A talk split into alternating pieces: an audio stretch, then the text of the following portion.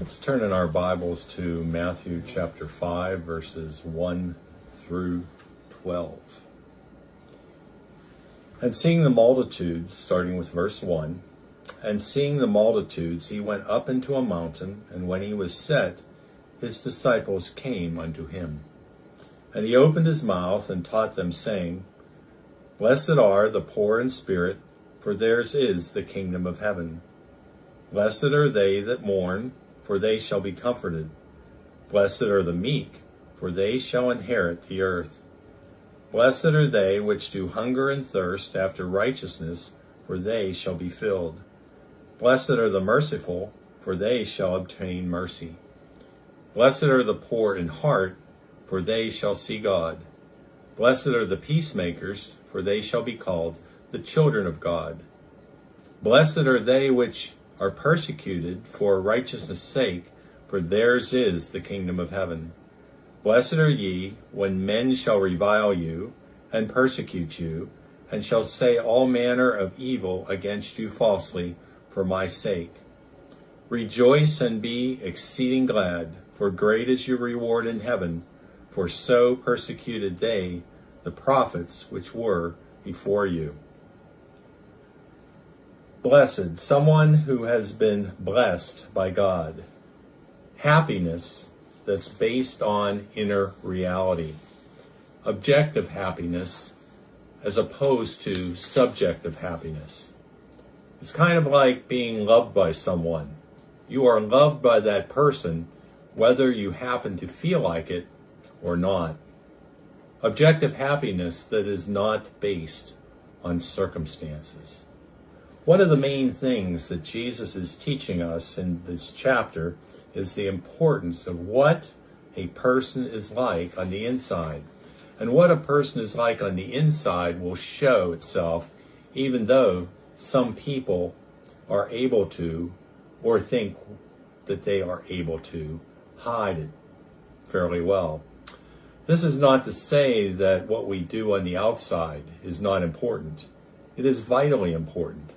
But what, we do or not do is not all that there is.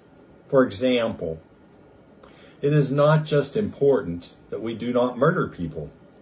It is also vitally important that we do not become so angry with people that we wish that we were in a position to murder them. Jesus never tells us that the Ten Commandments are not vitally important. They are vitally important.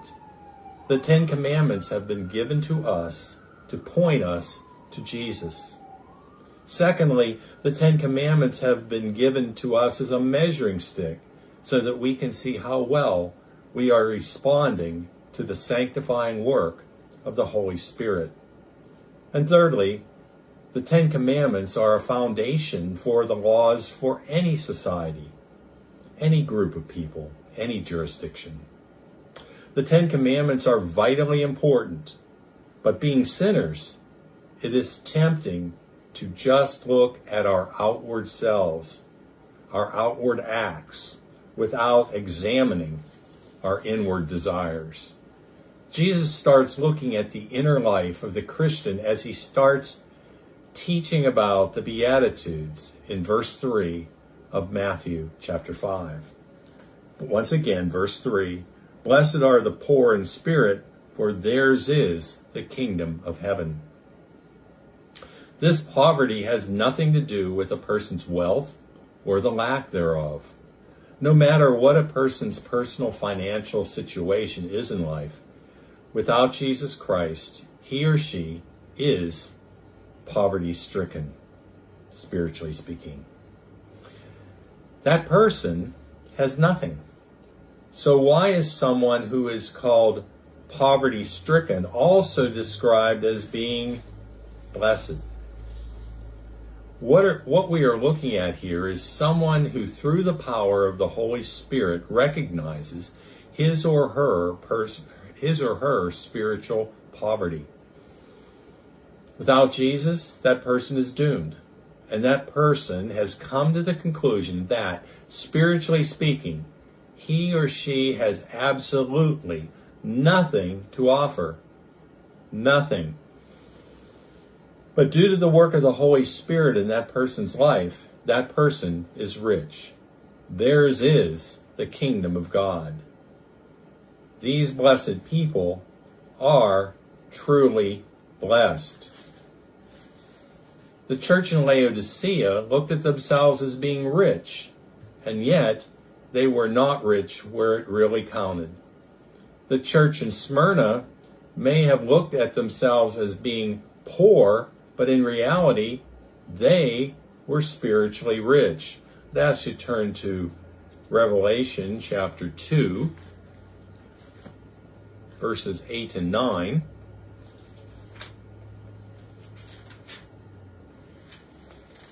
Revelation 2, verses 8 and 9. And then we'll be looking at Revelation chapter 3, verses 14 through 21. Revelation 2, verses 8 and 9. Verse 8 And unto the angel of the church in Smyrna write, These things saith the first and the last, which was dead and is alive. I know thy works, and tribulation, and poverty, but thou art rich. And I know the blasphemy of them which say they are Jews and are not, but are the synagogue of Satan. Now let's compare that to Revelation chapter 3. Revelation chapter 3, verses 14 through 21.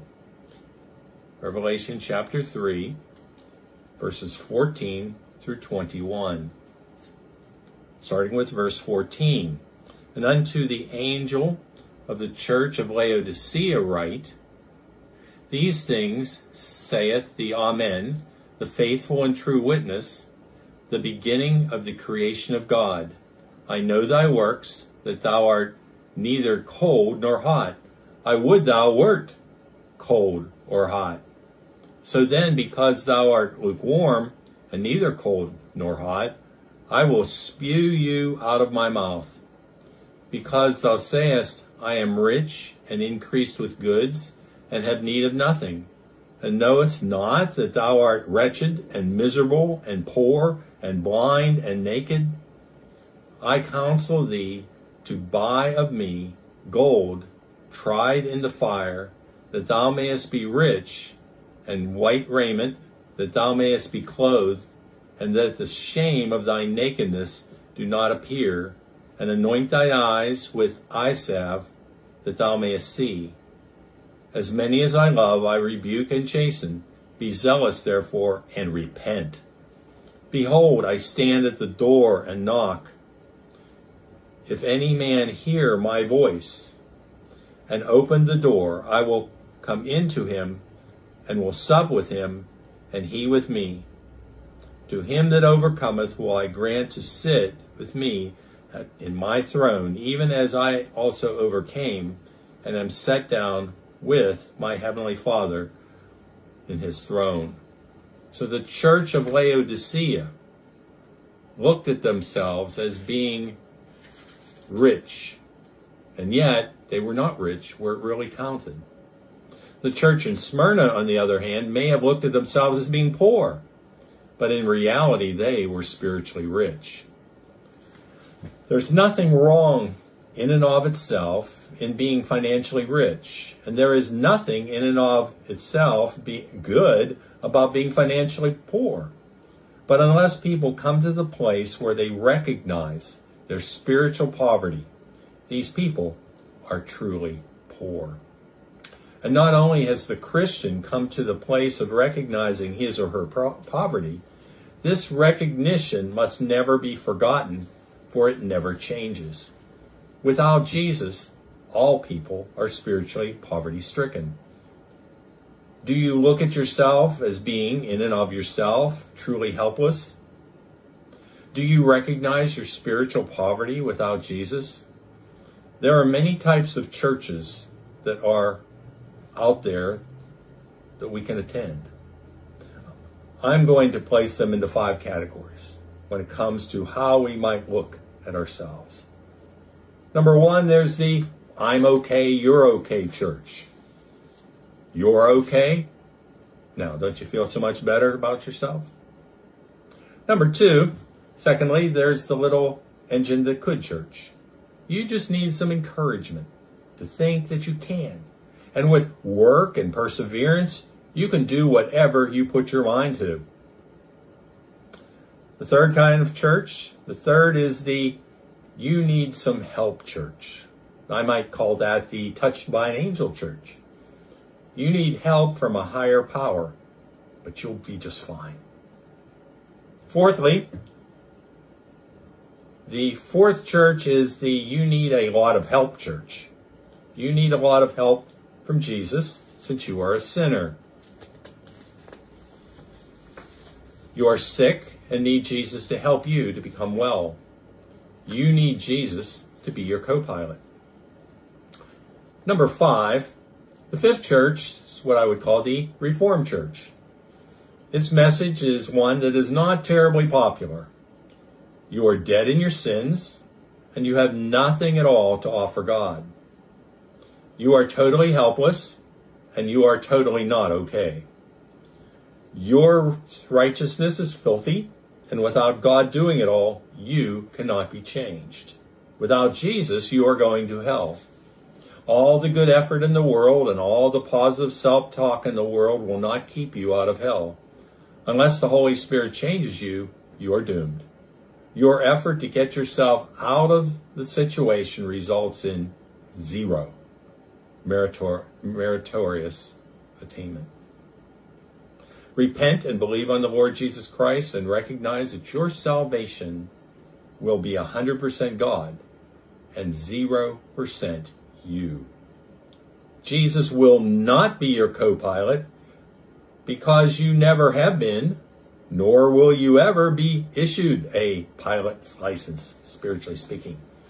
Do not insult Jesus by saying that you are his equal in any way, shape, or form. You are not his co anything.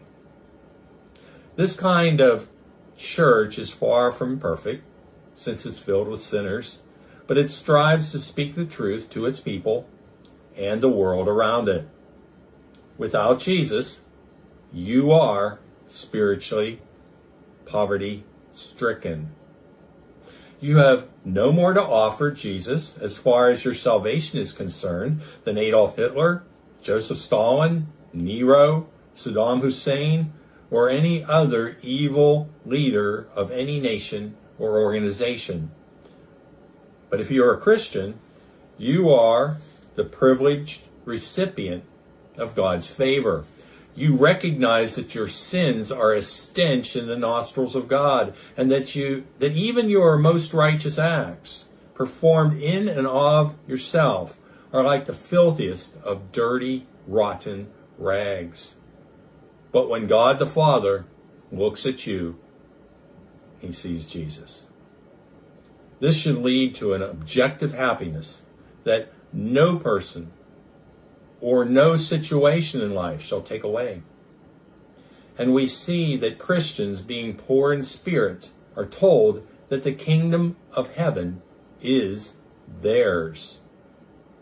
If you are a Christian, you are part of the kingdom now, and you will be part of the kingdom in its improved state forever. That's not so bad, is it? Think about this. You have nothing to offer the triune God. Your sins are foul and rotten before God, and you are totally without excuse. The triune God saves you. You are presently part of the kingdom, and you will always be part of the kingdom. Jesus points out time and time again the importance of what is going on in the inner man. This blessedness, this inner objective happiness is always there. No matter what the circumstances of the person's life may be, as opposed to subjective happiness that is often so that's so often based on circumstances. Now let me ask you a question.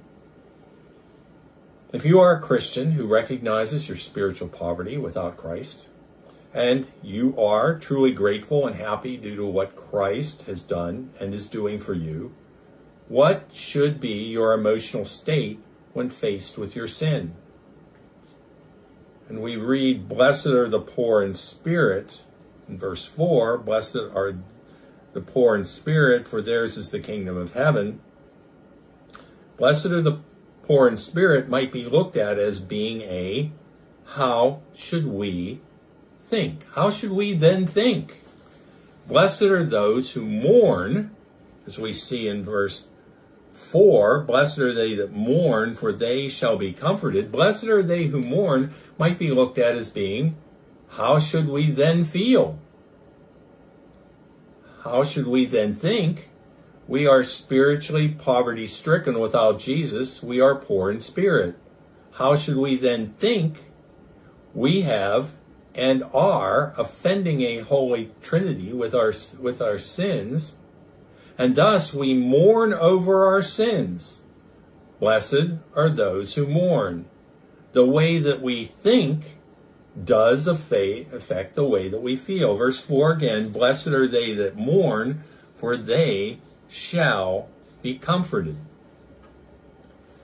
if a person has supernaturally come to the recognition of his or her spiritual poverty without Jesus, that, that we've been looking at, it would only seem logical to me that the person, when recognizing how he or she has offended the Holy Trinity, would internally and perhaps even externally weep due to what has been done or not done, the sin that's been committed or the sin that's committed by not doing what a person should be doing.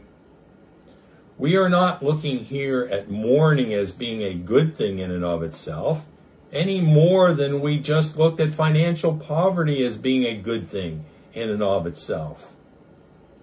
The recognition of inner poverty on the part of the Christian should lead to mourning, not only at the part of at the point of salvation, but throughout the Christian's life as well.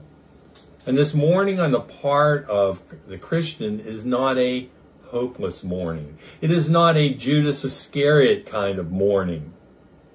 The truly repentant Christian who is mourning over personal sins, good news, shall be comforted.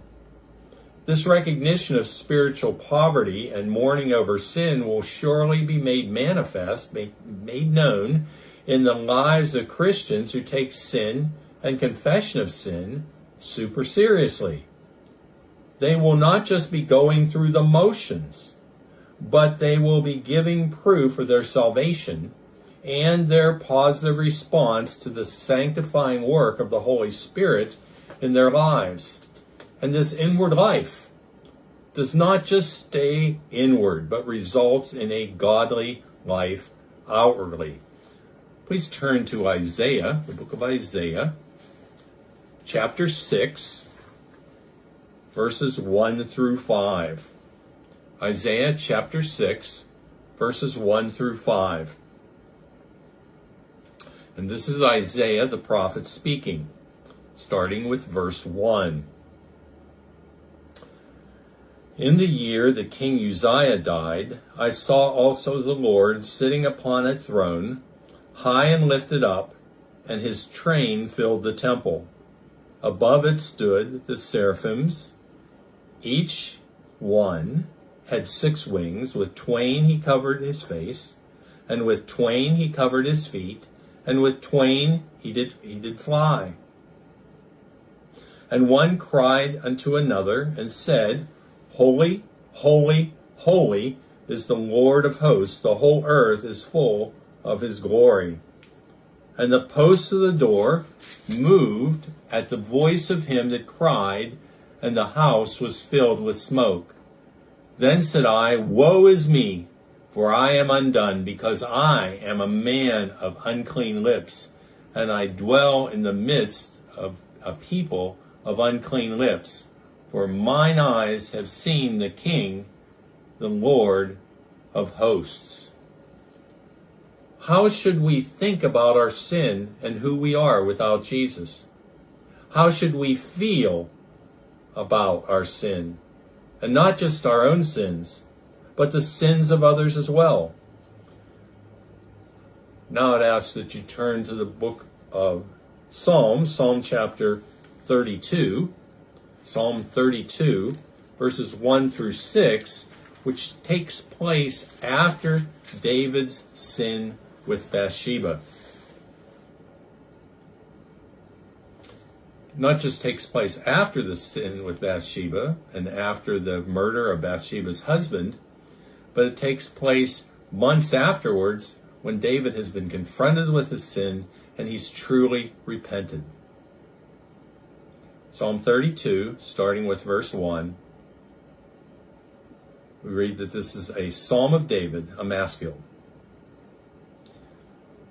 Blessed is he whose transgression is forgiven, whose sin is covered. Blessed is the man unto whom the Lord imputed not iniquity, and in whose spirit there is no guile.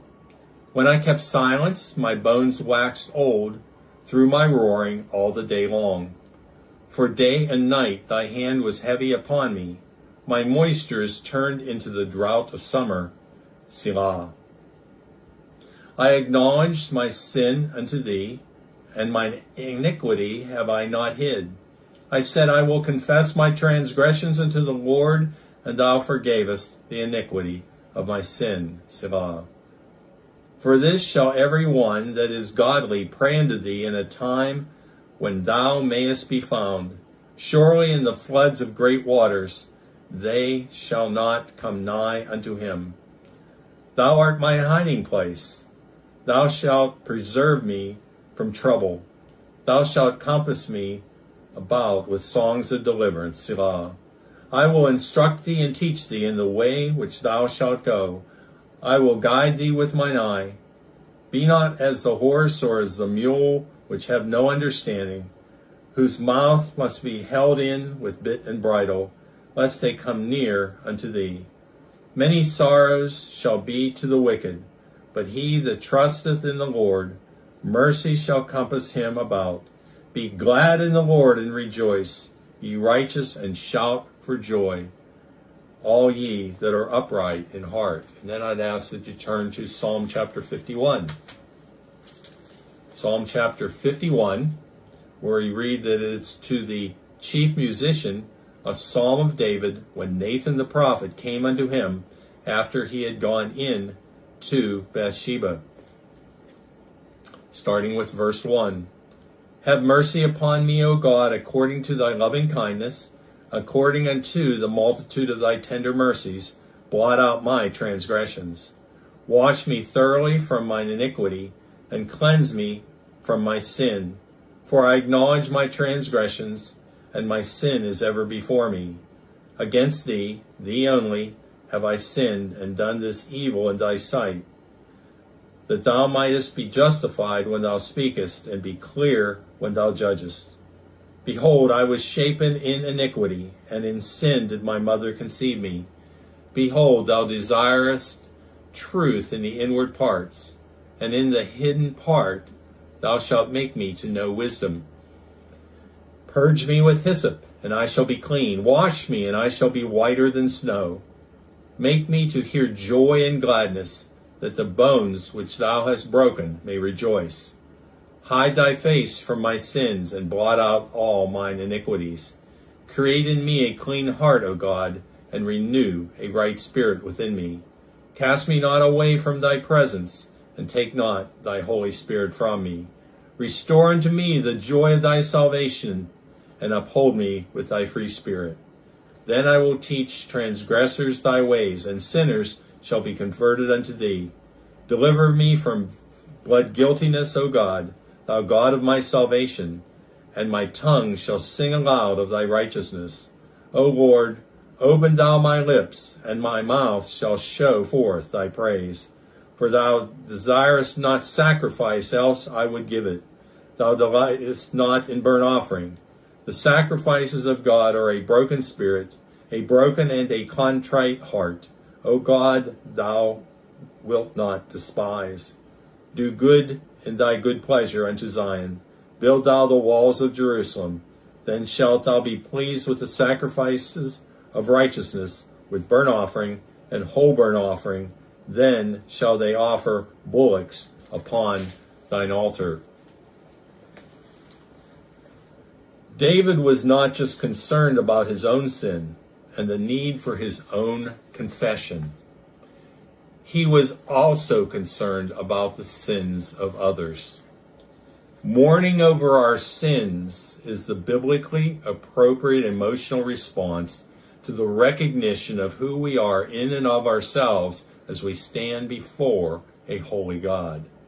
But it is also important to realize that mourning over the sins of others who stand before a holy God is expected of us as well. Mourning over our own sins primarily, but also mourning over the sins of others. Mourning over our own sins and responding in a biblical manner is important as a witness to others, whether it be to the saved or to the unsaved. Mourning over our own sins cannot be separated from the gospel. Have you ever come to the realization that you sinned against someone years ago and that you need to do something about it? You need to do the right thing. You need to do the God glorifying, gospel centered right thing. That realization that you need to make things right after all these years can be one of the most awful feelings in the whole world. And since there is no statute of limitations when it comes to people whom we have hurt, we need to do something about it. We need to do the right thing, the God glorifying, gospel centered thing. And you might be thinking, oh, how I wish that I had not sinned against that person, and in doing so, sinned against God. That's what we should be thinking. Recognition of our sin and the emotional response to that recognition. Recognition of our sins and the emotional appropriate response to that recognition. Pain, mourning. You know that you have asked God for forgiveness, but you know that true repentance involves making things right with the person who you have sinned against. You have that next step to take, and it's a huge step. You go to that person confess, ask for forgiveness, and you do all that you can to make it right. And a comforting feeling that is beyond description comes upon you, comes over you. It's one of the best feelings in the entire world. It is wonderful. Comfort for the Christian who truly mourns over his or her sins and lives out that mourning in every area of his or her life. And not only will the Christian be comforted in this world, but for eternity as well. Tears wiped from our eyes by Jesus himself. How should we think about ourselves if we are Christians? Truly knowing that without Jesus we are totally without hope doomed to eternity in hell, and have nothing to offer as far as our salvation is concerned, and recognizing that our sins are a stench in the nostrils of God, and that even our most righteous acts performed in and of ourselves are like the filthiest of, rot, of dirty, rotten rags. That being true, how should Christians then feel? mourning over our own sins, especially, and the sins of others as well. How we think affects how we feel, and how we feel affects the way that we act. Now, if we are thinking and feeling about our sins in the way that we should, shouldn't that affect our attitudes towards spreading the good news by both our words and our actions?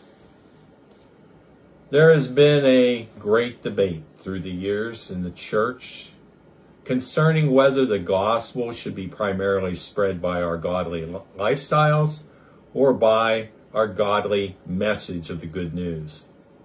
Let me in, let me, let, let me let you in in a little secret. The gospel announced and the gospel lived are both required by Scripture. God expects both. If you are a Christian who recognizes who you are in Jesus, your spiritual poverty without Jesus, and responds biblically by mourning over your sins internally and perhaps externally as well, and are biblically concerned about the sins of others, won't you have a love for spreading the gospel as well as living the gospel? How we think affects how we feel, and how we feel affects how we act.